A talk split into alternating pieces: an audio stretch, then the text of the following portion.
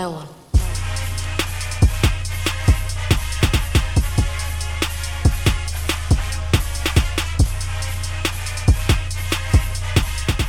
Hello, Gator Nation, and welcome into the latest edition of Locked On Gators, your team every day. I'm your host, Zach Albaverde, staff writer for the Lake City Reporter.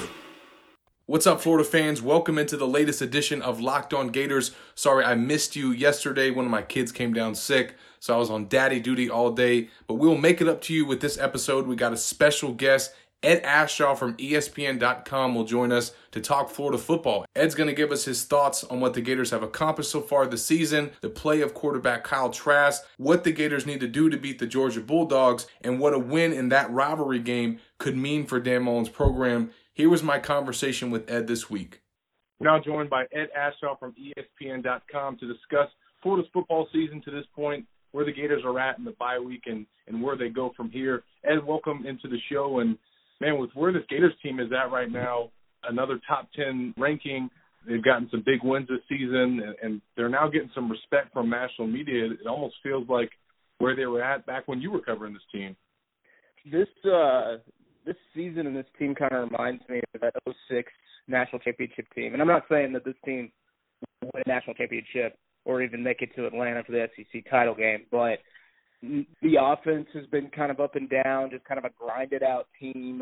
Really good defense. You lose a tough game on the road to a West opponent that people looked at the time, and I still think LSU toward the end of the season will be an SEC and national championship contender. When you talk to people around that program last year, the two things that I was told before the Kentucky game was, can't lose your star corner, can't lose to Kentucky, and they did both of those things and bounced back to come back and go down early against South Carolina, grind it out, and then just put up 21 points in the fourth quarter, I think is a turning point for this team and this program because it shows how far this team has come from a mental aspect and how far this offense has really come. I mean, Kyle Trask did not play well until late in that game. I mean, the ball was coming off his hands weird.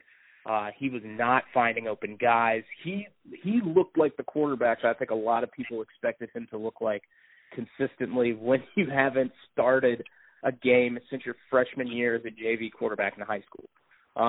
And they fought through adversity. And I'll say this about Dan Mullen. Like, you haven't seen the consistent offense that everyone kind of expected, but try to find another team with a coach that's just gotten there that's been better coached week in and week out than what Dan Mullen has done with Florida. And for the way that he has approached the use of Kyle Trask, and it would have been really easy to go to Emory Jones to just kind of get that running game going, get Trask on the sideline, let him cool down, and he kept with it.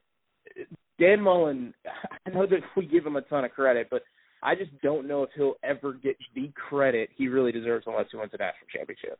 You take me right to my next question, and this is kind of more specifically geared toward his quarterback development. And look, I know it's early. The season's not even over yet. So, you know, Kyle Trask hasn't even finished a full year as the starter, but he's clearly been the story of this team, one of the best stories in college football. And I think about what he's done since he took over. I mean, he set the school record for passing completions. He throws for 300 yards, you know, one of the few quarterbacks to do that since 2010. And then the last game, first quarterback to throw four TDs on the road since Tebow in 2007. Mullen's done a lot of great things with quarterbacks over the years. I mean, the guys that he's taken and the success that he's had. In your opinion, Ed, where does what he's accomplished so far with Kyle Trask kind of rank up there with some of the other quarterbacks and success that he's had? I think it's still early because I want to see what he does as the season progresses. I want to see what he does against Georgia because that's now the biggest game of the season. I want to see what he does against Florida State.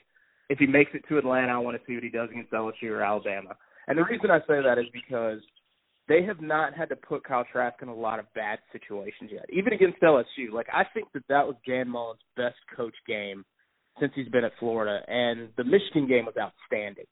But to go on the road with me playing quarterback essentially for Florida and to put it in his hands, knowing that you've got to get a running game going, And to put it all on Kyle Trask so early and so often, and the way that they schemed up against LSU's defense was just spectacular. I mean, if Kyle Trask doesn't throw that bad interception in the end zone, who knows what that score is? Who knows what Florida's able to do in the last few minutes?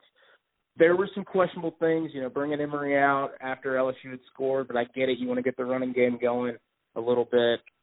I still think that just what he was able to do and all the pressure that Trask was able to undertake was pretty impressive.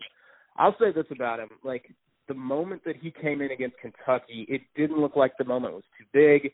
You would have thought that he had played in that offense and on that team as a starter for a really long time. Like, he looks like a veteran quarterback out there. Now, he's had some issues with awareness. I mean, the Auburn game was just totally off. I mean, they should have won that game 31-38 to nothing.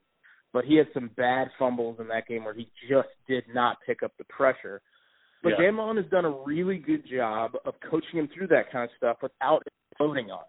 He's made sure that the big mistakes are talked to, not necessarily on a smaller level, but a very detailed level. Like, you see the interactions that they have on the sideline. And then against South Carolina, like, he let him have it. He was like, look, you're missing open guys, and you decide if you're going to throw or run the ball. And I think that the coaching that he's done with him has been really good and really progressive in the last few weeks. But I want to see what happens against Georgia, because now this is the biggest game of, I think, Dan Mullen's short tenure at Florida. And I think it's a program-defining game for them because, you know, all this talk of what they've been able to do with players development-wise in season, like, they've got to recruit at a higher level. So to win this game, I think, sends a huge message to a lot of those recruits that they're still looking at. And if Florida wins this game, they're in the driver's seat for the SEC East. For the first time since McElwain was there, say what you will about the division, but this is a better team than what Jim McElwain ever had. This is a team that, if they make it to Atlanta, could beat LSU, could beat Alabama.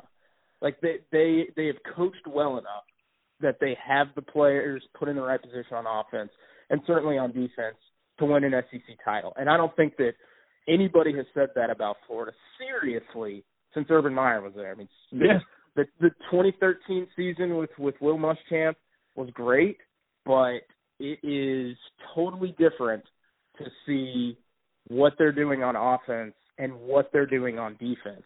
You haven't seen this kind of balance since Urban was there. So I know I kind of went on a tangent outside of what he's done with the quarterback position, but if you can get Kyle Trask to win this game, because he's going to have to. Like, The offensive line isn't just going to magically in 2 weeks be better at run blocking, especially against a really good, really athletic Georgia front.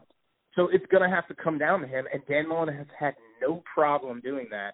And I don't know when the last time you could really say that a head coach at Florida was able to go, hey, I need 300 yards passing out of you, and that's what I'm going to go for. Like, Jeff Driscoll was not consistent enough to do that.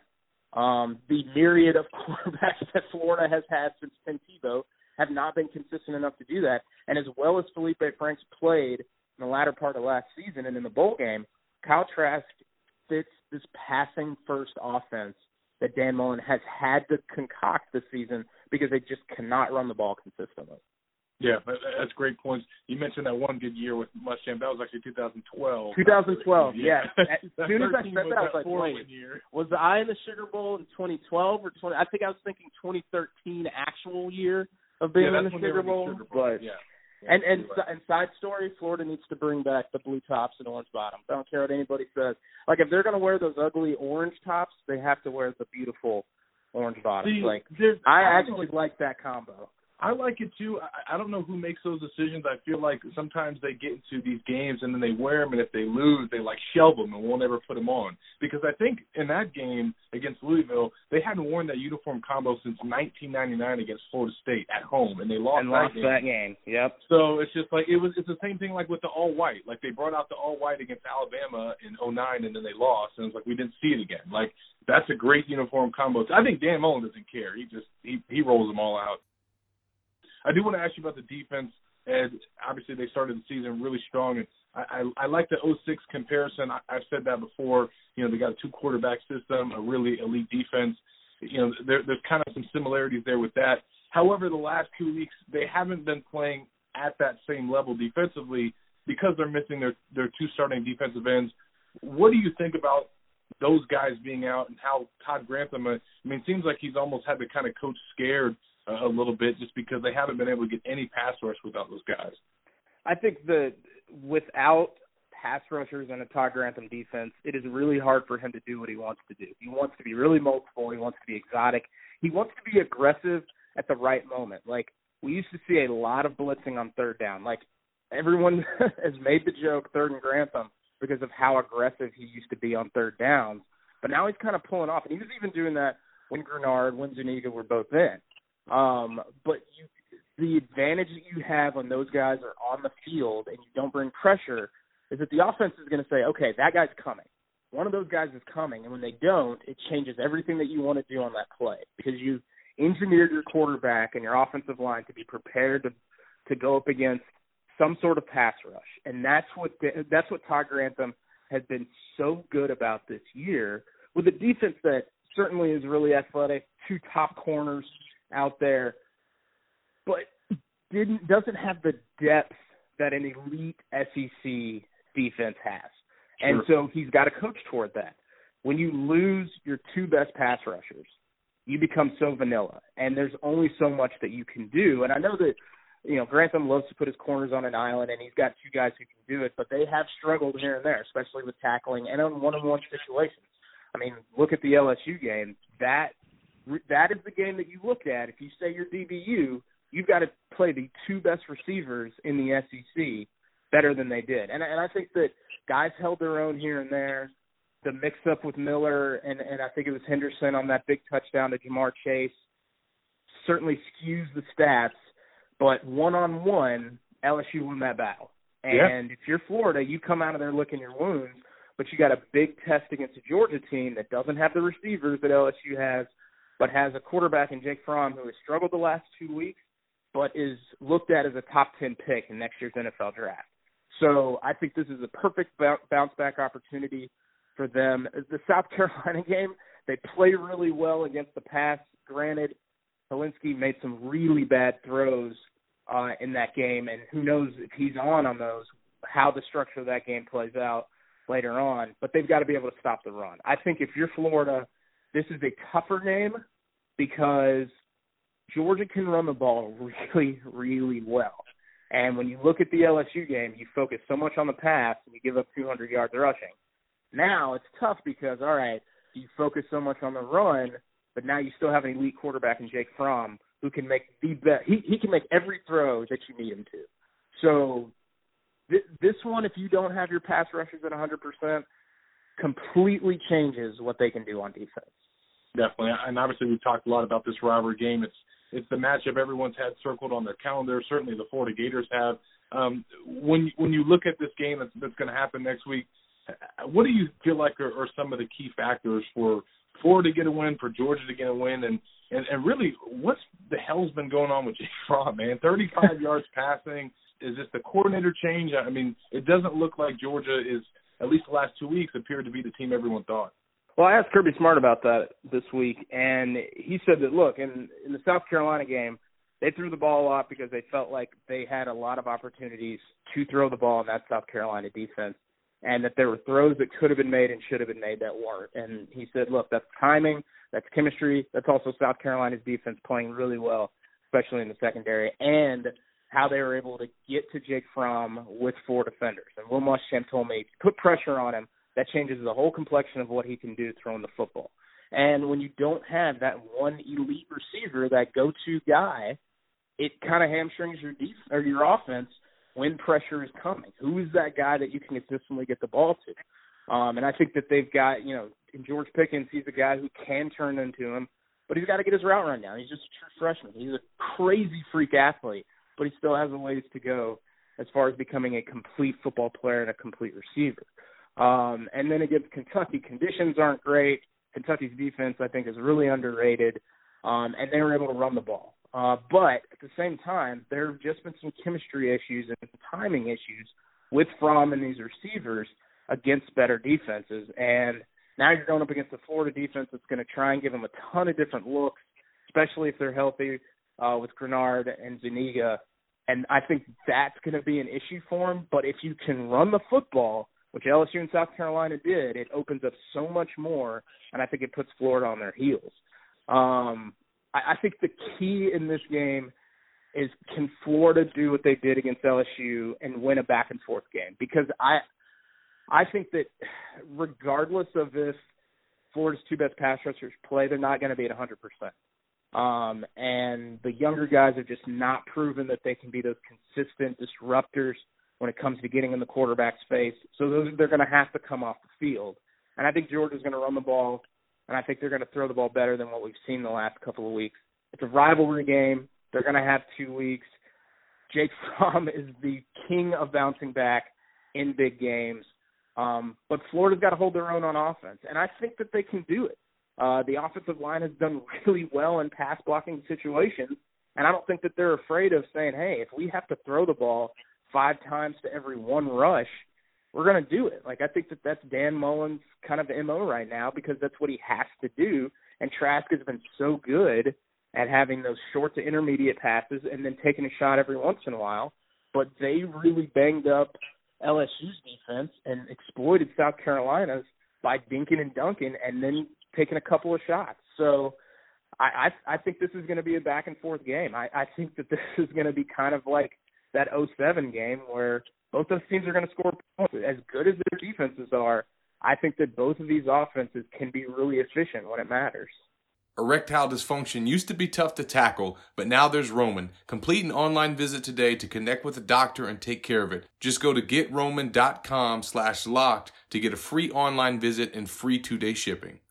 Florida fans, if you're making your way to Gainesville this fall for UF home games, or you're just a sports junkie like me, then I've got the perfect place for you. The Mealy Pop Shop, located off I-75 on 39th Avenue, is your one-stop shop for sports cards, memorabilia, autographs, gaming, and collectibles. I've been able to load up on my Michael Jordan cards since the shop opened last year. They have college and NFL games on in the store every weekend and a bunch of cool events, sometimes featuring former Gator players like Percy Harvin. Their NFL Weekly Pick'em is free and fun, with weekly prizes and a season-long prize. So check out the Mealy Pop Shop at 3700 Northwest 91st Street, Gainesville, Florida, or call at 352-204-5573.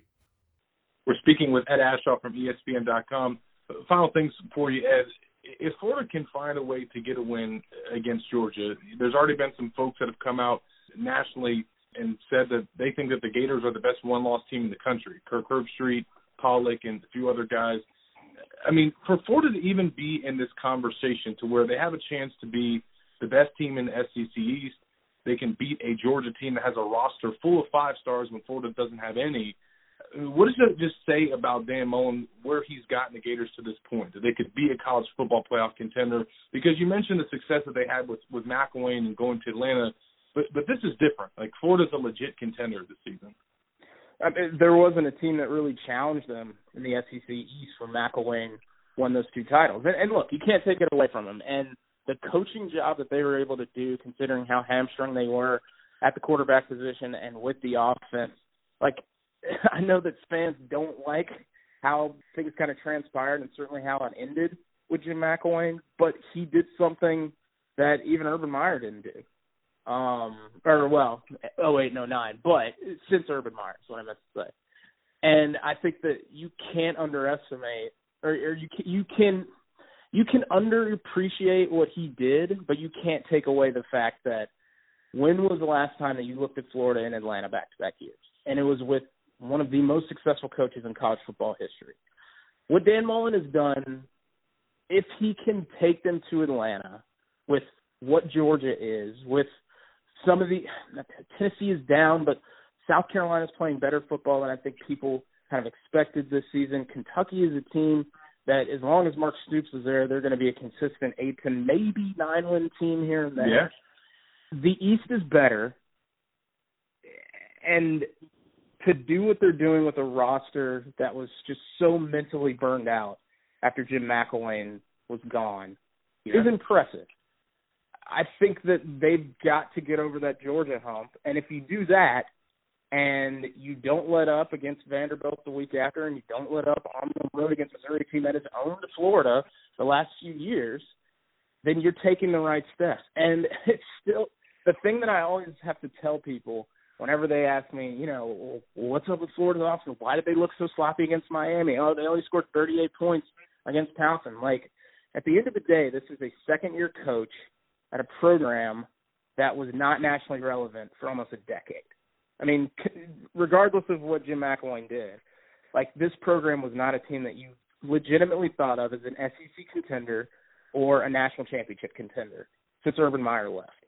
And so perspective is needed. Like, he still doesn't have his real players, and he's still dealing with some guys who, when things got bad, they got really bad mentally for that team. And it's not an overnight switch for a lot of those guys. I mean, the success that they had at the end of last season certainly helped, but you still need to get through a lot more to totally get over that. And I think the South Carolina game was a great example of a step forward, still in a second year with a head coach that has barely been there. So I'm sure fans will be up in arms if Florida doesn't look great against Georgia and, you know, they drop another game and, you know, they have 3 losses this year. But when you look at the big picture, this program has taken so many steps forward under Dan Mullen that if he doesn't make it to Atlanta this year, that is fine.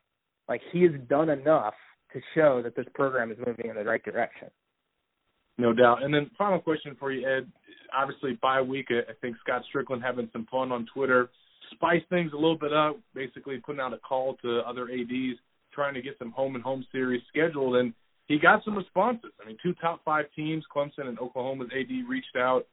First of all, what do you think about Strickland being proactive like this, trying to make these matchups happen, and just Florida doing the work and going out of conference and strengthening their schedule?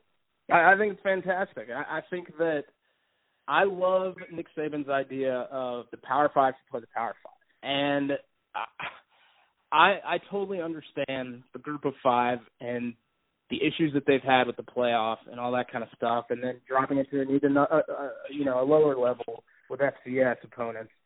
I think at the end of the day, if you want to bring back fans into the stadiums, if you want more eyes on your television sets, you've got to play these kind of games. And neutral sites are fun. Like, I think they're a great way to start the season, but home and homes bring you more money. And it's a chance for the players.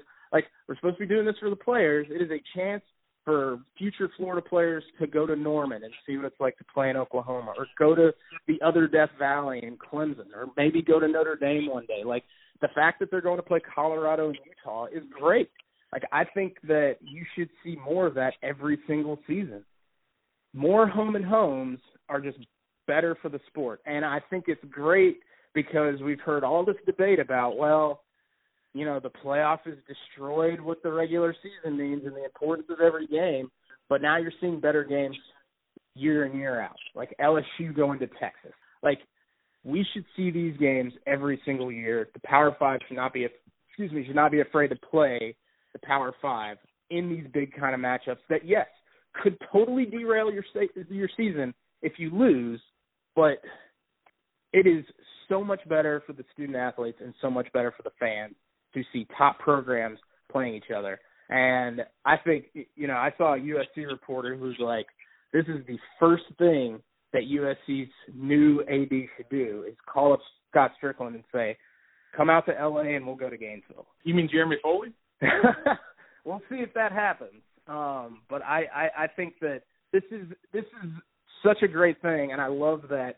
The fact that Scott Strickland was able to do it in a public forum and then have other ADs respond, now it puts the onus on him. It's like, look, Florida, who has been, and rightfully so, just demolished with what they've done with their non-conference schedule in the last 20 years or 20-plus years, for them to be like, look, we are ready to get out of the state of Florida to go play somebody, and they've proven it with the games that they have.